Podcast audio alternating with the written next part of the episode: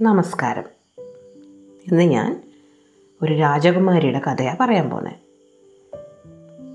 പണ്ട് പണ്ട് ഒരു രാജ്യത്ത് ഒരു രാജാവിന് മൂന്ന് പെൺമക്കളുണ്ടായിരുന്നു. അതിലേറ്റവും ഇളയ മകൾ സ്ഥിരമായിട്ട് ഒരു സ്വപ്നം കാണും. ആ സ്വപ്നത്തിൽ സംസാരിക്കുന്ന മുന്തിരിയും ചിരിക്കുന്ന ആപ്പിളും ഉണ്ടായിരുന്നു.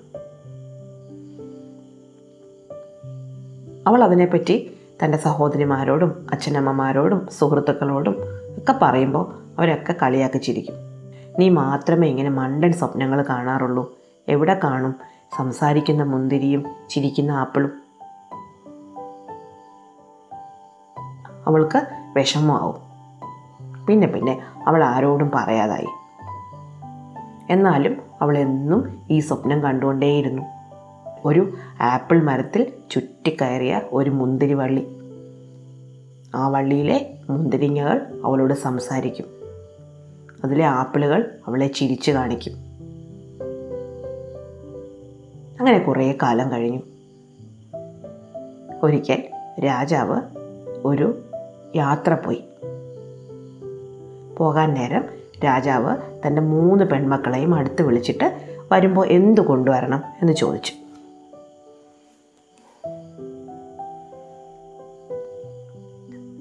ഏറ്റവും മൂത്ത രാജകുമാരി പറഞ്ഞത് അവൾക്ക് ഒരു സ്വർണ ഉടുപ്പ് വേണമെന്നായിരുന്നു. രണ്ടാമത്തെ രാജകുമാരി പറഞ്ഞത് എനിക്ക് ഒരു വജ്രമാല വേണമെന്നായിരുന്നു. മൂന്നാമത്തെ രാജകുമാരി പറഞ്ഞു എനിക്കൊന്നും വേണ്ട. അച്ഛൻ വേഗം ഇങ്ങ് വന്നാൽ മതി എന്ന് പറഞ്ഞു. രാജാവ് പറഞ്ഞു അതല്ല. നീ എന്തെങ്കിലും ഒരു കാര്യം ആവശ്യപ്പെടണം. അത് സാധിക്കുന്നതാണെങ്കിൽ ഞാൻ നിനക്ക് തീർച്ചയായിട്ടും കൊണ്ടുതരും. നീ ഒരാഗ്രഹം എന്നോട് പറ. രാജകുമാരി ആലോചിച്ചു. അവൾ പറഞ്ഞു അച്ഛൻ ഒരുപാട് രാജ്യങ്ങൾ യാത്ര ചെയ്യുമല്ലോ. എവിടെയെങ്കിലും സംസാരിക്കുന്ന മുന്തിരിയും ചിരിക്കുന്ന ആപ്പിളുമുണ്ടോ എന്ന് അന്വേഷിക്കണം. അതെവിടെയെങ്കിലും ഉണ്ടെങ്കിൽ എനിക്കത് കൊണ്ടുതരണം. രാജാവ് ചിരിച്ചു. എന്നിട്ട് പറഞ്ഞു ശരി അത് എവിടെയെങ്കിലും ഉണ്ടോ എന്ന് ഞാൻ അന്വേഷിക്കാം. അങ്ങനെ രാജാവ് ദേശസഞ്ചാരത്തിനായി പോയി. ഒരുപാട് രാജ്യങ്ങളിൽ സഞ്ചരിച്ചു ഒരുപാട് കാഴ്ചകൾ കണ്ടു. മൂത്ത മകൾക്ക് സ്വർണം കൊണ്ടുള്ള ഉടുപ്പ് വാങ്ങി. രണ്ടാമത്തെ മകൾക്ക് വജ്രാഭരണങ്ങളും വാങ്ങി. മൂന്നാമത്തെ മകൾ ആവശ്യപ്പെട്ട സംസാരിക്കുന്ന മുന്തിരിയും ചിരിക്കുന്ന ആപ്പിൾ മാത്രം രാജാവ് എങ്ങും കണ്ടില്ല. കുറേ നാളുകൾക്ക് ശേഷം രാജാവ് തിരികെ യാത്ര ആരംഭിച്ചു. പക്ഷേ പോരുന്ന വഴിക്ക് ഒരു അപകടം പറ്റി. ഒരു കാട്ടിലൂടെ യാത്ര ചെയ്യുമ്പോൾ രാജാവിന് വഴിതെറ്റിപ്പോയി വഴിതെറ്റിപ്പോയ വഴി തെറ്റിപ്പോയ രാജാവിന്റെ തേര് ചെന്ന് ഒരു ചെളിക്കുണ്ടിൽ വീണു. എത്ര ശ്രമിച്ചിട്ടും ആ ചെളിക്കുണ്ടിൽ നിന്ന് ആ തേരിനെ വലിച്ചു പുറത്തെടുക്കാൻ കുതിരകൾക്ക് പറ്റിയില്ല. അദ്ദേഹത്തിന്റെ തേര് ആ ചെളിക്കുണ്ടിലേക്ക് ആഴ്ന്നു തുടങ്ങി. അപ്പോൾ അതുവഴി ഒരു പന്നി വന്നു. ഒരു കാട്ടുപന്നി. ആ കാട്ടുപന്നി തേരിനടുത്തെത്തി. തന്റെ തേറ്റ കൊണ്ട് ആ തേരിനെ ഉയർത്തി പുറത്ത് കൊണ്ടുവന്നു. ചെളിക്കുണ്ണിന് പുറത്തെത്തിയ രാജാവ് നന്ദിയോടെ ആ പന്നിയെ നോക്കി. അപ്പോൾ പെട്ടെന്ന് പന്നി സംസാരിക്കാൻ തുടങ്ങി. പന്നി പറഞ്ഞു താങ്കൾക്ക് ശരിയായ വഴി ഞാൻ കാണിച്ചു തരാം. പക്ഷെ ഞാൻ ചോദിക്കുന്ന പ്രത്യുപകാരം എനിക്ക് ചെയ്തു തരണം. രാജാവ് പറഞ്ഞു അതിനെന്താ? ഞാൻ ചെയ്തു തരാം. എന്നാലും എനിക്കിത് വളരെ അത്ഭുതമായി തോന്നുന്നു കേട്ടോ. ഞാൻ ആദ്യമായിട്ടാണ് സംസാരിക്കുന്ന ഒരു പന്നിയെ കാണുന്നത്. അപ്പോൾ സംസാരിക്കുന്ന ഒരു പന്നിയെ കണ്ടല്ലോ. അപ്പോൾ ഈ കാട്ടിൽ എവിടെയെങ്കിലും ചിരിക്കുന്ന ആപ്പിളും സംസാരിക്കുന്ന മുന്തിരിയും ഉണ്ടോ എന്നും കൂടെ എനിക്കൊന്ന് പറഞ്ഞു തരണം.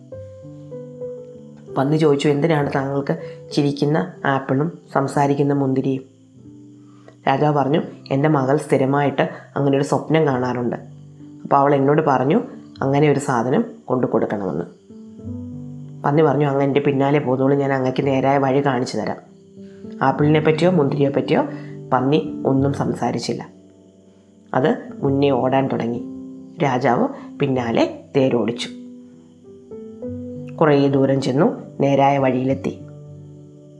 എത്തിയപ്പോൾ പന്നി പറഞ്ഞു അങ്ങനോട് പറഞ്ഞിരുന്നു ഞാൻ ചോദിക്കുന്ന സാധനം എനിക്ക് തരാമെന്ന്. എനിക്ക് വേണ്ടത് അങ്ങയുടെ ഇളയ മകളെയാണ്. രാജാവ് പറഞ്ഞു അതങ്ങനെ പറ്റും. എന്റെ ഇളയ മകൾ അതിസുന്ദരിയാണ്. അവളൊരു രാജകുമാരിയുമാണ്. അവളെ ഞാൻ എങ്ങനെ ഒരു പന്നിക്ക് കൊടുക്കും? പന്നി പറഞ്ഞു അതൊന്നും എനിക്കറിയണ്ട. അങ്ങ് എനിക്ക് വാക്ക് തന്നതാണ് ഞാൻ ചോദിക്കുന്ന സാധനം എനിക്ക് തരാമെന്ന്. എനിക്ക് പ്രത്യുപകാരം ചെയ്യാമെന്ന് അങ്ങ് വാക്ക് തന്നിരുന്നു. അതുകൊണ്ട് എനിക്ക് അങ്ങയുടെ ഇളയ മകളെ വേണം. ഞാൻ നാളെ രാവിലെ കൊട്ടാരത്തിലെത്തും. രാജാവ് വിഷമത്തോടെ കൊട്ടാരത്തിലേക്ക് തിരിച്ചു പോയി മൂത്ത മകൾക്ക് സ്വർണം കൊണ്ടുള്ള ഉടുപ്പും രണ്ടാമത്തെ മകൾക്ക് വജ്രാഭരണങ്ങളും നൽകി. ഇളയ മകളെ നോക്കി അദ്ദേഹം കരയാൻ തുടങ്ങി. മകൾ ചോദിച്ചു എന്താ അച്ഛ? എന്നോട് പറയൂ. അപ്പോൾ രാജാവ് നടന്ന കാര്യങ്ങളെല്ലാം പറഞ്ഞു. മകളും പേടിച്ചു പോയി. ഒരു പന്നിയുടെ കൂടെ എങ്ങനെ ജീവിക്കും? പിറ്റേന്ന് രാവിലെ പന്നി കൊട്ടാരത്തിന്റെ മുറ്റത്തെത്തി. കൊട്ടാരത്തിലെ ഒരു വേലക്കാരിയെ നന്നായി വേഷം ധരിപ്പിച്ച് രാജാവ് പന്നിക്ക് കൊടുത്തു. വേലക്കാരിയെ അടിമുടിയൊന്ന് നോക്കിയിട്ട് പന്നി പറഞ്ഞു എനിക്ക് ബുദ്ധിയുണ്ട്. ഇത് രാജകുമാരിയല്ല. എനിക്ക് രാജകുമാരിയെ തന്നെ വേണം. ഒരു ഗതിയുമില്ലാതെ രാജാവ് നിസ്സഹായനായി തന്റെ ഇളയ മകളെ പന്നിക്ക് കൊടുത്തു. അവളെ ഒരു തേരിലിരുത്തി അതും വലിച്ചുകൊണ്ട് പന്നി കാട്ടിലേക്ക് ഓടിപ്പോയി. ഓടി ഓടി ഓടി അതൊരു ചളിക്കുണ്ടിലെത്തി. ചളിക്കുണ്ടിനടുത്ത് കുറേ വൈക്കോലുകൾ നിരത്തിയിട്ടിട്ടുണ്ടായിരുന്നു. അവിടെ രാജകുമാരിയെ കൊണ്ടുപോയി ഇരുത്തി. അവിടെ കുറച്ച് പഴങ്ങളും തേനും വെച്ചിട്ടുണ്ടായിരുന്നു. രാജകുമാരിയോട് പറഞ്ഞു ഇന്ന് നിനക്കുള്ള ഭക്ഷണം ഇതാണ്. നമുക്ക് വീടൊന്നുമില്ല. ഈ വൈക്കോലിൽ കിടന്ന് വേണം നീ ഇന്ന് ഉറങ്ങാൻ. രാജകുമാരി കരച്ചിലോട് കരച്ചിൽ കരഞ്ഞ് കരഞ്ഞ് കരഞ്ഞ് തളർന്ന് അവൾ ഉറങ്ങിപ്പോയി. രാവിലെ ഉണരുമ്പോഴുണ്ട് അവളൊരു പട്ടുമെത്തയിലാണ് കിടക്കുന്നത്. അതും വളരെ വലിയൊരു കൊട്ടാരത്തിനകത്തെ പട്ടുമെത്തയിൽ. വാതിൽ തുറന്ന് അതിസുന്ദരനായ ഒരു രാജകുമാരൻ അകത്തേക്ക് വന്നു. രാജകുമാരൻ പറഞ്ഞു ഞാനാണ് ഇന്നലെ പന്നിയായിട്ട് വന്ന് നിന്നെ കൊണ്ടുപോകുന്നത് എന്നെ ഒരു മന്ത്രവാദിനി ശപിച്ച് പന്നിയാക്കിയതായിരുന്നു. എന്നെങ്കിലും ഒരു രാജകുമാരി സംസാരിക്കുന്ന മുന്തിരിയെയും ചിരിക്കുന്ന ആപ്പിളിനെയും അന്വേഷിക്കുകയാണെങ്കിൽ അവളെ കൊണ്ടുവന്ന് കൂടെ താമസിപ്പിച്ചാൽ മാത്രമേ എനിക്ക് തിരിച്ച് എന്റെ രൂപം കിട്ടുകയുള്ളൂ എന്നായിരുന്നു ആ മന്ത്രവാദിനി പറഞ്ഞിരുന്നത്. നീ എന്റെ കൂടെ വന്നത് കാരണം എനിക്ക് എന്റെ പഴയ രൂപവും കൊട്ടാരവും സ്വത്തും എല്ലാം തിരിച്ചു കിട്ടി. നീ എന്റെ കൂടെ വരൂ എന്ന് പറഞ്ഞ് അവളെ രാജകുമാരൻ തന്റെ തോട്ടത്തിലേക്ക് കൊണ്ടുപോയി.